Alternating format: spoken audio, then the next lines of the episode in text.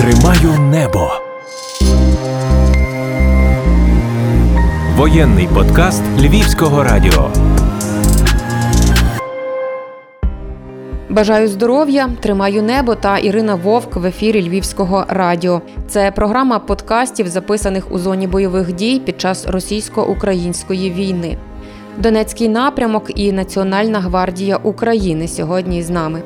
Друг Сантьяга, командир підрозділу піхотинців із бригади швидкого реагування Рубіж.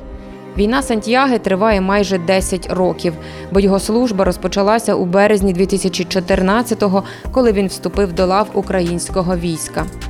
До повномасштабної війни був готовий, тому 24 лютого 22-го його бойовий рюкзак був зібраний. Тепер Сантьяга разом із вояками свого підрозділу, до яких ставиться, наче до власних дітей, тримає рубежі у гарячих точках Донеччини. Як працюють воїни рубежа, звідки черпають сили, як підтримують одне одного, як їх надихають їхні сім'ї та якою бачить перемогу Сантьяга сьогодні в ефірі. Будьте з нами. Справжня історія героя. Привіт, друже Сантьяга. Вітаю. Дякую, що погодився на цю розмову, на інтерв'ю. З нами командир піхотного підрозділу бригади швидкого реагування Рубіж. Воно така довга назва. Я дуже довго думала, щоб правильно вимовити і нічого не наплутати, не помилитися. Е, для Сантьяга війна почалася не в 22-му році, не 24 лютого.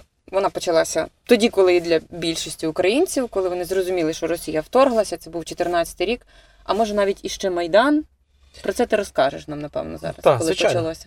Ну, війна для мене почалася в березні 2014 року, якщо так від початків.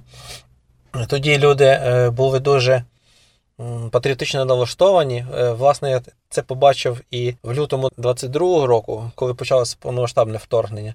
Е, Дуже багато людей приходило в військкомат, е, хотіли захищати батьківщину. Ну, це взагалі правильно, я вважаю. Я був в числі тих добровольців, прийшов, записався. Через деякий час позвонили з військкомату, сказали: ну, приходьте, приходьте. Прийшов, мені сказали, будете допомагати нам збирати людей. Збирати людей, формувати команди. Я погодився, чому б ні. Але почав я з простого солдата, десь приблизно, напевно, місяць 4-5 займався е, цим ділом. Формував команди, допомагав е, людям визначатися. Ну тоді з добровольцями взагалі проблем не було. Тобто люди приходили, вони хотіли, вони йшли свідомо. Е, Далі була Іловайська трагедія, і далі я вирішив, що треба міняти якби, напрямок, Е, тому що не з тих людей, що сидять десь десь в тилу, чекають, поки воно само собою зробиться. За нас е, нашу роботу військово ніхто не зробить. І в зв'язку з тим звернувся в Національну гвардію. Тоді якраз призов йшов в другу Галицьку бригаду в 3002 і по мобілізації потрапив е, в Галицьку бригаду. Це була якась, напевно, третя або четверта хвиля вже мобілізації, Е, правильно? Іловайська. Третя, Це- мабуть. Е, Мабуть, третя. Так, це була осінь, от чітко пам'ятаю, вересень е, 2014 року.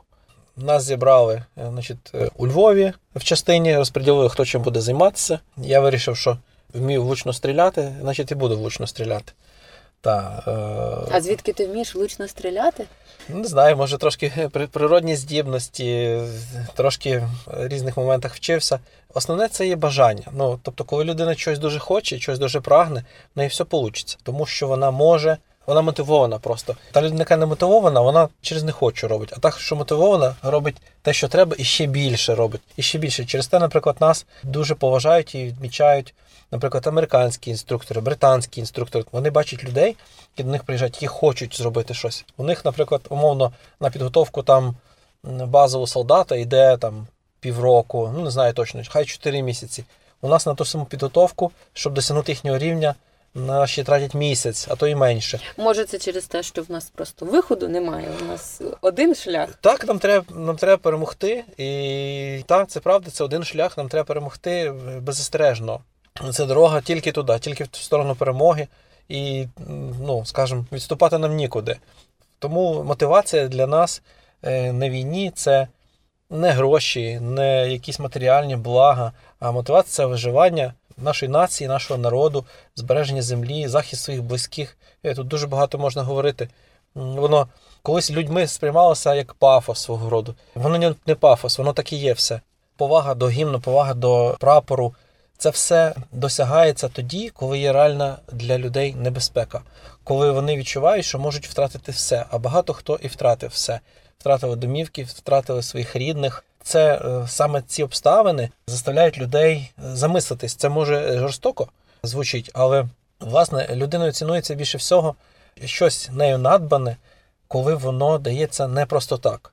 І доля, напевно, дає нам такі випробування не просто так, а для того, щоб нас згуртувати, зібрати, дати нам зрозуміти, хто ми є, от, і для чого ми є. Ти коли йшов в Національну гвардію, ти розумів? Ну, ти знав, що ти гарно стріляєш, ти хотів, напевно, бути корисним, але чи ти розумів, куди ти потрапиш? Так? Ну, що ти побачиш? Е, Чи це були лише картинки, які ти бачив до того по соцмережах? Там, Іра, до війни е, ніхто не готовий в повній мірі, як е, це вважається. Тобто ми собі всі якусь цю картинку малюємо, але в повній мірі ми не можемо бути до того готовими, тому що кожен раз ми стикаємося з різними обставинами, е, різні варіанти виконання завдань і так далі. До цього не можна приготуватися. Це можна тільки самому цей досвід пережити. Тобто можна приготуватися в якому розумінні? Підготуватися фізично, психологічно, навчитися добре стрілятися, нав- навчити тактики, навчитися діяти в групах, якісь відпрацювати моменти до автоматизму. Ну, це процес навчання. А от коли ти ж попадаєш вже в зону бойових дій, ці питання тобі пригождаються в типових якихось ситуаціях. Ти знаєш, там, припустимо, що падає снаряд, треба там знайти сховок і так далі. Але в цілому ти мусиш це все емоційно, психологічно пережити сам. Ну, е, дуже добре, коли біля тебе є побратими, які допомагають, підтримують, і ти їх допомагаєш. Це командна робота. Війна це командна робота. Коли я попав вже в зону, безпосередньо, якщо ми про це говоримо, е, то, е, звичайно, дуже багато речей вони е, були якби ну, неочікуваними. Моменти там розміщення, моменти виконання завдань. Тобто ми до цього готувалися, але не були готові в певній мірі. Вже на місці безпосередньо ми вже це дошліфовували, відпрацьовували, взнавали щось нове, е, ділилися досвідом з нами побратими, які були раніше, наприклад. І е, якщо ми знаходили щось нове і знали, як зробити роботу, то ми з ними теж ділилися, розказували, обмінювалися досвідом. Отак це відбувалося. Перший раз, коли ти зіштовхнувся з реальними бойовими діями і змушений був застосовувати якісь свої навички, Ну, хлопці, які були біля тебе, ну тобто якась комунікація, так, взаємопідтримка, братерство, от безпосередньо під час бою. Дуже добре пам'ятаю. Чому так? Е, Тому що є різниця. Е, Наприклад, ти е, займаєш якусь оборонну позицію, чи десь знаходишся в такому місці, звідки ти спостерігаєш, будь-яка інша позиція, і тебе обстрілює артилерія. Ти не можеш відповісти. Ти просто робиш все можливе для того, щоб уберегти своє життя і життя своїх побратимів. А друга річ це стрілковий бій, коли ти бачиш безпосередньо ворога і стріляєш по ньому для того, щоб його вбити. Ну, прямо це, це реальність, це, це так і є. От, е, стрілковий бій це зовсім інше. От стрілковий бій, я пам'ятаю, але чомусь уже на той момент е, виробилось таке відчуття, якби ти це сприймаєш е, як через е, скло. От воно ніби е, емоційно е, ти це не сприймаєш, тому що емоції, відчуття різні, вони тобі просто заважають. Ти повинен зробити роботу з холодною головою. Люди відчувають різні емоції. Звичайно, повністю ти там, не можеш бути холоднокровним. Але коли ти до того відносишся, що просто цю роботу треба зробити, вона небезпечна, все одно адреналін в крові знаходиться, але ти зосереджуєшся на тому, що ти просто повинен цю роботу зробити. Ну, мені, наприклад, може е, допомагало те, що побратими були, які потребували ну, підтримки, допомоги. От, е, стоїть він е, на позиції, він нічого не бачить. Е, Ночі дуже темні е, на Донбасі. В мене був нічний приціл, відповідно, і е, на інструменті я його застосовував. Я підходжу, а люди всі на взводі. Тобто ми в той час воювали в Дебальцево, ми знаходились фактично в оточенні. Ну, для нас це був факт. е, Ми знали. Це був січень, лютий. Це був це був е, та- 15-го Так, року. це був лютий вже 15-го. Це було таке відчуття, що треба було просто зробити свою роботу, незважаючи на то, чи лишились би ми живі, чи ми загинули би. Ця ситуація сприймалася як даність. От є факт. Але все одно треба робити цю роботу. Боєць відкрив вогонь. Я кажу, почекай. Кажу, я бачу, куди стріляти, ти не бачиш, я тобі скажу куди. І коли я бачив, я стріляв, і він мене просто підтримував, так скажемо. Приблизно так воно працює, що є основний вид зброї, є додатковий. Там хтось е, відволікаючий вогонь веде, хтось безпосередньо попадає по ворогу. Ну, в мене вийшло безпосередньо попадати, так скажемо. А е, до 15-го, так, у нас е, були перестрілки, але вони якби були на таких дистанціях, що важко було сказати, чи ти влучив когось, чи ти не влучив. Значить, це під Вуглігорськом. Ну, це теж поруч зі Святопальцеве. Так, це теж напрямок Дебальцевський. Просто було складно сказати, попав ти чи не попав. Та прийшли е, там казачки нас до нас, якби як вони кажуть, з привітанням. Е, Ми відкрили вогонь, там відігнали їх. А попали, не попали. Там ніхто не ходив перевіряти, тому що посадки е, природньо заміновані, так скажемо. Ви вийшли тоді з Дебальцевого Так, так. коридором, так як про який всі говорили. Це окрема велика тема.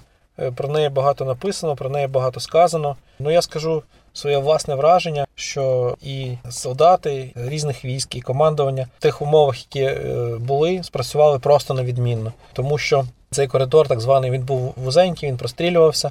Але ті люди, які перше забезпечували цей вихід, по-друге, в тому приймали участь, е, вони спрацювали дуже добре. Могло би бути набагато більше загиблих, набагато більше полонених, набагато більше поранених. І, скажімо так, я би назвав це успіхом, все ж таки, незважаючи на те, що ми залишили місто, на жаль, ми вимушені були з тих позицій відступити. Але, скажімо, що по-другому, е, у Кацапів була е, перевага в вогневій силі, в живій силі, в техніці. Вони стягнули всі резерви, які тільки могли туди на наше угрупування. Е, Тому питання там залишатися чи не залишатися, це було таке питання життя і смерті, я б сказав. Ти пережив насправді дуже важкі моменти. Ти тоді не припинив воювати. І коли настала велика, так широкомасштабна війна, ти теж не, не сильно сумнівався. Ну тобто, насправді я знала, що ти підеш в якийсь момент. Я просто не знала в який саме. Та я дізнаюся, що ти вже теж воюєш. Що це для тебе було в 22-му? Наступний день. От е, для мене було очевидно, після того, як я звільнився, вже пішов з військової служби, для мене було очевидно, що війна продовжиться в гарячій фазі. І для більшості побратимів теж було це очевидно по причині. Значить, ворог на нашій землі, нас це не влаштовує. Ми його хочемо вигнати. А ворог думає по-другому. Він думає, я зайняв землю таку-то, а хочу ще зайняти стільки-то землі. Значить, він до того готувався, і ми мали би готуватися. От. Тому в мене рюкзачок був зібраний, бронік лежить, шолом лежить. Е, Я тільки чекав е, моменту, коли цей. Ну, воно сталося несподівано. Бажання, скажімо так, щоб так воно сталося, не було. Але було розуміння, що воно буде. Просто А саме так ви уявляли собі з побратимами? Ракети, масові обстріли мирних міст, вторгнення цілими колонами танків, ну тобто на ні. Київ атака. Ні, ніхто направду не знав, як це буде. Була ж аналітика е, західних розвиток, була аналітика різних е, там експертів, як воно буде. Ну і бачиш, воно пішло по такому сценарію, фактично і пішло, якщо розібратися. Тобто вони і з сторони Білорусі, і десант вони викинули, і пішли з різних сторін е, атакувати. Ну, їх, напевно, теж підвела багато е, факторів, виявилось не в їхню користь. В тому числі там, я би сказав так, корупція в російській армії нам дуже допомогла. Та? То, що вони її роками, десятиліттями розкрадали, розтягали, е, то нам на перших порах дуже сильно допомогло. Хоча у них була перевага знову ж таки в артилерії, і в авіації, і в танках. Але, по-перше, треба вміти воювати. А вони чого-то йшли колонами, вишиковувалися як на парад. Вони, може, думали, що їм тут двері відчинять і будуть зустрічати з квітами. Так ні, це наша країна, наша земля. Тому уявляти, ні, ніхто не уявляв, що це буде саме так. Не знали ми, просто були певні, що такий факт відбудеться раніше чи пізніше. Ти командир на твоїй відповідальності дуже багато людей насправді. Ви зараз на доволі гарячому напрямку. Я не Так. знаю, чи можу я говорити про те, що це там О, Донецький напрямок, е, там він гарячий, там складно, там складно на всіх позиціях. Але будемо говорити так: ми тримаємося за рахунок чого? За рахунок того, що ми мотивовані і розуміємо, чому ми там, для чого ми там, яка наша роль. Це не пафос, це факт. І люди теж зустрічаються різні. В військах є підготовлені, є непідготовлені, є фізично розвинуті, є менш фізично розвинуті, є там морально стійкі, є такі, що навпаки слабохарактерні. Всім, скажімо так, знаходиться місце і роль. Ну, для рубежа рубіж це бойова бригада. Основна наша завдання це бойові дії проти противника. Для того ми свій час і створювалися, для того готувалися, і ці задачі зараз виконуємо. У нас можуть бути інші, але це основне. Тому до нас ми намагаємося взяти людей мотивованих в першу чергу, і з ними я, наприклад, відповідно завжди спілкуюся. Кажу: ви розумієте, яку роботу ми робимо?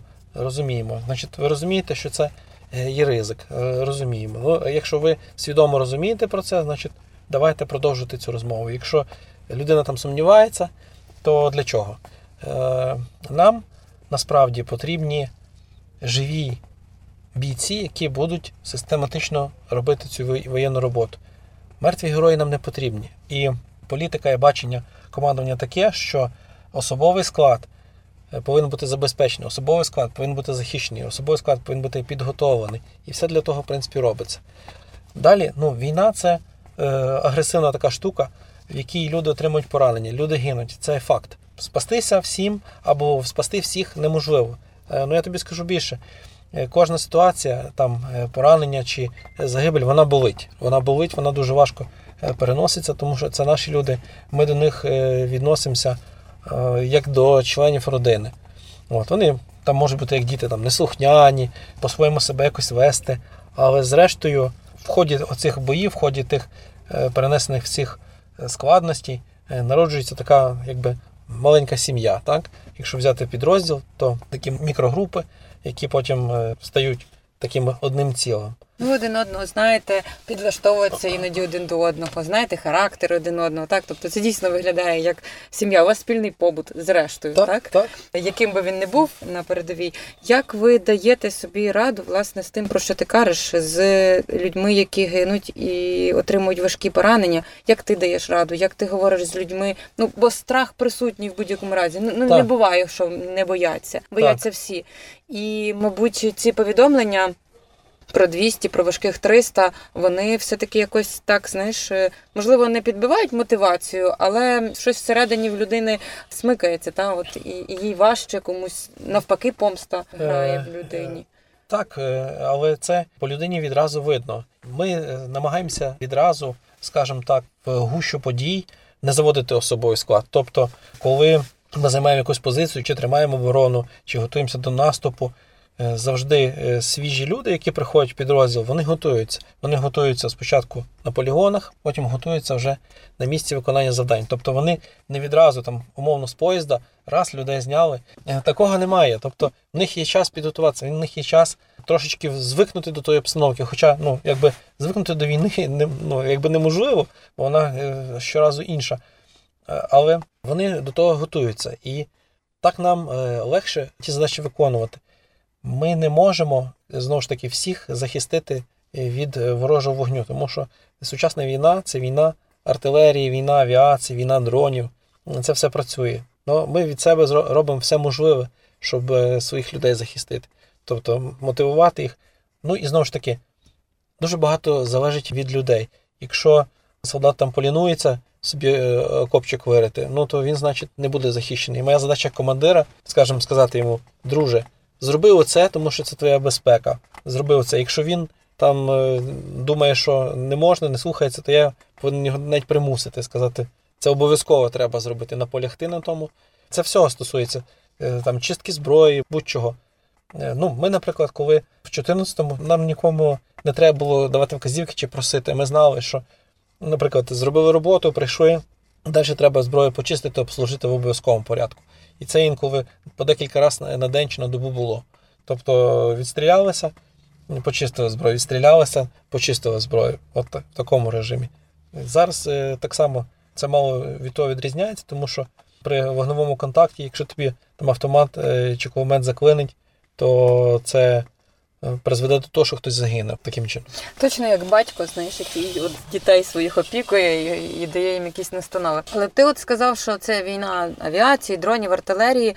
Але я колись чула думку теж від військового, який сказав, що лінію фронту все ж тримає піхота. Я веду до чого? До того, що е, основне е, ураження, основні там поранені, загиблі, вони всі від е, артилерії дронів. Тобто ми е, сильні в операціях наземних з точки зору навіть піхоти, традиційно сильні. Але від снаряду, який прилітає, ти не певний, куди він точно попаде, не певний, куди прилетить той чи інший уламочок. Тому кажу, більшість поранень у нас е, саме від цього, від обстрілів артилерії. А тут ти права в плані того, що якби піхота не тримала позиції, то вони би посунулись куди-небудь.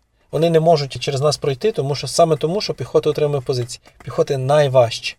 Найважче, тому що ти знаходишся на е, якомусь рубежі, е, на якійсь вогневій позиції, і вони в основному ці вогневі позиції відомі, де вони знаходяться. Тобто противник знає, що вони там. Коли вони починають обстріл, е, завдання наших, наприклад, засобів, їх подавити, не дати їм розбити наші позиції і знищити нашу піхоту. Отак то воно відбувається. Такі свого роду шахи, знаєш. От. Їхня піхота там стоїть, наша тут. Ми перестрілюємося, вони починають стріляти по нам чимось важким. Ми вираховуємо, де вона знаходиться, і у відповідь їм так само прилітає. Слава Богу, що у нас нормально налагоджена взаємодія зі Збройними силами, е, в свою чергу, і допомагаємо один одному, тому що ну, по-другому просто не можна.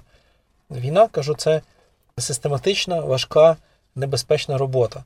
Але саме в тому ми виграємо, тому що такими наскоками е, кавалерійськими ми багато не зможемо зробити, якщо ми так будемо робити. Через те, що е, воно спрацює раз, спрацює два, а на третій просто не спрацює.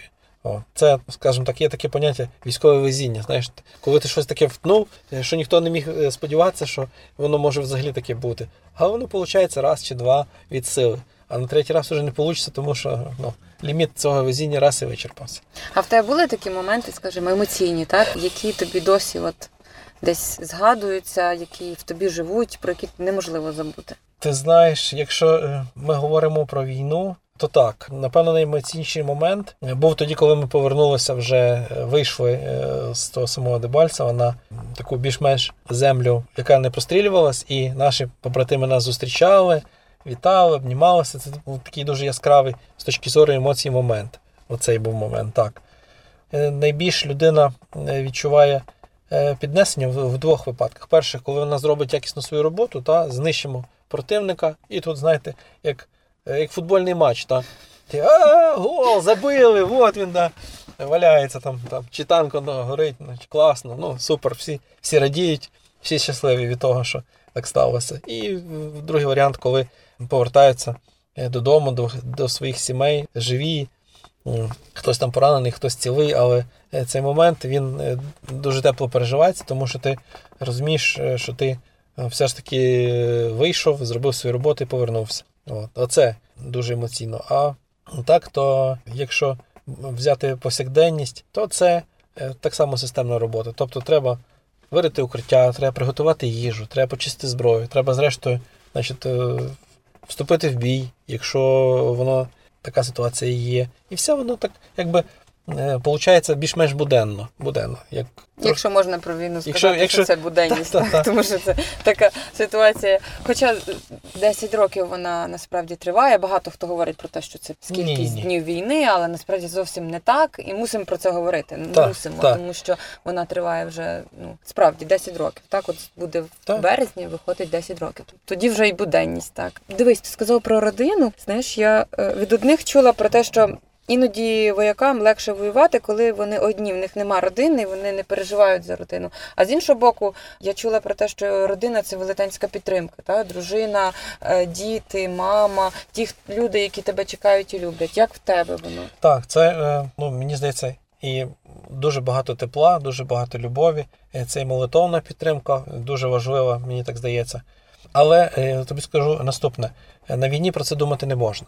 Чому не можна про це думати? Тому що це людину е, дисбалансує, і е, можливо ці емоції позитивні, але ти починаєш ну, так, сумувати по, по дому, по своїм рідним, і воно від, відволікає. А коли воно тебе відволікає, то це якраз може посприяти тому, що по тобі прилетить і все. Ну, на війні там зосереджуєшся на дрібничках, щоденних дрібничках. От треба зробити оце, а тепер треба зробити оце, а тепер треба зробити оце. І так тими малесенькими дрібничками ти собі цей побут готуєш. І надовго ти якісь речі не плануєш, тому що розумієш, що ситуація дуже швидко міняється. То що ти запланував там зробити там через годину, може взагалі не, не вийти або вийти щось інше. Тому про своїх рідних, близьких вже починаєш думати, коли виходиш з бойових позицій, е, десь е, на відтяжку, місце відпочинку, тоді вже починаєш зізвонюватися. Ще краще, коли там від дому відпустять на вихідні. Ну але це вже після ротації, це вже після того, як відвоював, е, це можливо, скажімо так. А ти часто дзвониш рід з війни? Скажімо так, намагаюся у всякому випадку сказати, е, скільки мене не буде на зв'язку. Тобто окреслити якісь часові рамки. От там я не буду там на зв'язку стільки-то стільки. Ну і обов'язково дзвоню, коли е, повертаюся, коли маю такі можливості. Ну тому що в тебе може бути все насправді окей, так? Так. А дружина, приміром, яка чекає, вона для неї всі ці там 3-4 дні, коли ти маєш е, виїзд, для неї це все тривога. Тому, напевно, це е, дуже важливо. Ми не будемо говорити про перемогу, ну бо насправді. Для кожного вона, по-перше, різна. Для Мгм. когось це коли будуть відвойовані 91-го року кордони, для когось це ще й Білгородська і Курська область, Так, а для когось це взагалі лоукости, так як Сейгон казав, лоукости пустять, все, війна закінчилася. ага, так. Е, що для тебе перемога, і що ти зробиш? Ну, можливо, не в перший день, бо я так думаю, що та перемога все-таки не буде таким, що прапор підняли, а вона якась така буде розтягнута. Е, от перші твої дії, можливо, вже в звільненій Україні після нашої перемоги. І якою вона для тебе мала би бути? Е, Я бачу перемогу так. Е, Ні одного окупанта на нашій землі, всі наші кордони наші, тобто включно з Кримом, оце е, перемога. Вся та наволоч, яка у нас на, землі, вся або втекла, або вже 2 метри лежить під ґрунтом. Оце для мене перемога. Тобто кінець. Ну, кінець в якому розумінні? Не кінець, тому що наш сусід та Російська Федерація вони ще мають за це все заплатити. Це об'єктивно. Вони не повернуть нам наших вбитих людей, зруйнованих міст. Але є процедура репарацій. Отже, значить, е, це все має бути відшкодовано. Тобто вони своїм коштом мають тепер відновляти наші міста, е, нашу екологію і тому подібне. Так. І пам'ятати про це, що через їхню жадібність, через їхню е, таку політику це все сталося. Тобто має бути урок для того, щоб нікому більше не було повадно так робити.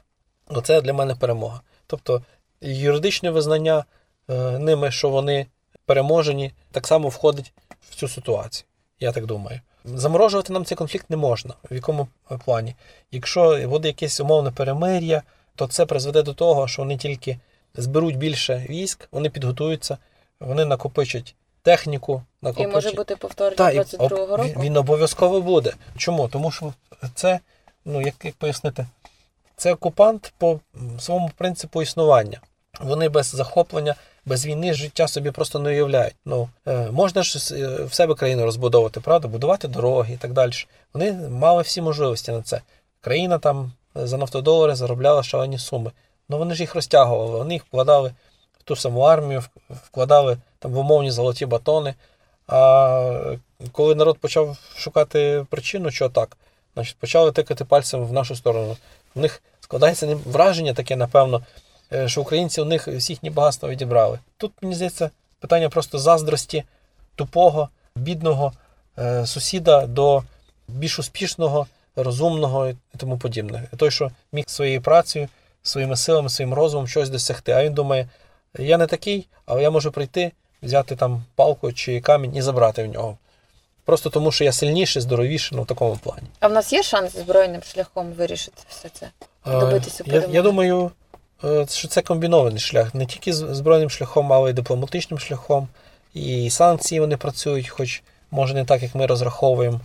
Ми мусимо е, піднімати свою військову промисловість, тому що добре, що нам допомагають наші західні партнери, але треба мати ще своє для того, щоб е, справлятися з тою ситуацією. Тому що е, раніше чи пізніше будуть виникати питання, а дуже багато це залежить в західних країнах від політики і політиків. Тобто, як це представляється, і хто приходить до влади. Кацапи, відповідно, вони не сидять, склавши руки, вони купляють політиків, платять політикам. Вони е, садять, скажімо так, в парламенти, проводять і в президенти своїх людей, може не відкритих, але десь симпатиків своїх. Ну, і, відповідно, воно потім впливає на думку людей, які там живуть. Тому що от, війна інформаційна, вона не менш важлива, як війна, яка ведеться от на фронті. Тому що важливо показати, що є, показати дійсно ці всі жахіття, які тут відбуваються, щоб люди пам'ятали про це, не забували, що саме так воно і є, з ким ми маємо справу, і від кого ми бережемо Європу, так будемо говорити. Ну, у нас 10 років гібридної війни, бо Росія теж свою пропаганду включає доволі активно. А що ти зробиш? Так, я тебе запитувала, Так. що ти зробиш, коли буде перемога? Після перемоги, ну я думаю, що в першу чергу поїду десь е, з родиною на відпочинок. Десь так. На місяць, на два, на три. так, щоб просто, скажімо, відірватися. Відірватися, десь трошки зняти з голови ці всі питання. Це саме найперше, що я думаю робити, якщо так послідовно. А далі можна відкривати свій бізнес, займатися ну, вже чисто цивільними справами, роботою. Після війни, взагалі після військової служби, е, будь-яка цивільна робота е, вона легко дається, тому що ти вже звикаєш переносити ті самі е, труднощі, про які люблять інколи говорити. От. Ти вже сприймаєш це, та подумаєш там, що мені там. Я бачив і набагато гірші варіанти і справлявся. Друже, скажи щось ще на останок цивільне. Ну, Хочу звернутися до всіх, е, до цивільних, до військових. Військові е, знають, для чого вони е, в строю, і знають, наскільки важка і важлива їхня робота. А цивільні вони повинні зрозуміти, що у нас спільна зараз задача. У нас у всіх спільна задача, тому що стоїть питання саме виживання української нації і виживання українського народу і існування України як такої. І це не пафосні слова, а це факт. Тому що це стосується кожного. І це е, дуже добре на, на собі, на жаль, відчули наші люди, які попали під окупацію під час повномасштабної війни і раніше. Вони зрозуміли, що мають справу просто з нелюдами, які не цінують ні людське життя, ні, ні майно, нічого не цінують. Їм, їм байдуже. І для того, щоб оці жахи, які творилися в тому числі і Бучі, і в Ірпіні, вони щоб не розповсюджувалися по всій Україні, українці мають працювати в одному руслі, тобто на захист батьківщини своєї, всі свої сили, можливості, розум, потужність вкладати в це. Коли ми так зробимо, скажімо, можна там привести до, до прикладу Ізраїль, там маленький Ізраїль, який протистоїть ворогам. У нас ж набагато більше, і люди у нас не менш талановиті, і земля достатньо багата різними ресурсами. Тому кажу, от усвідомлення і дія в тому напрямку, вона нам дасть якраз ту бажану перемогу. Так, щоб це гасло моя хата з краю, щоб воно було просто забуте і ніколи більше не згадувалося. Будемо сподіватися, а тих, хто відчуває в собі сили, енергію, можливість, бажання, так я завжди, от в кожній розмові, завжди закликаю вступати до лав збройних сил, національної гвардії, територіальної оборони. Є сили, вступайте, бо такі, як ти, ви втомлюються в будь-якому разі. Вам іноді потрібен відпочинок, ротація, заміна, і замість вас мають приходити наступні, так яких ви будете вчити, які будуть вас підтримувати, допомагати. І Так. я сподіваюся, що в нас такі загальноукраїнські ротації будуть не тільки внутрішні в підрозділі, а будуть приходити нові люди, які будуть усвідомлювати, для чого це все відбувається. Так, саме так. Дякую тобі дуже. Дякую. Бережи себе, залишайся цілим, здоровим і з перемогою. Дякую, Санс. Слава Україні! Героям слава!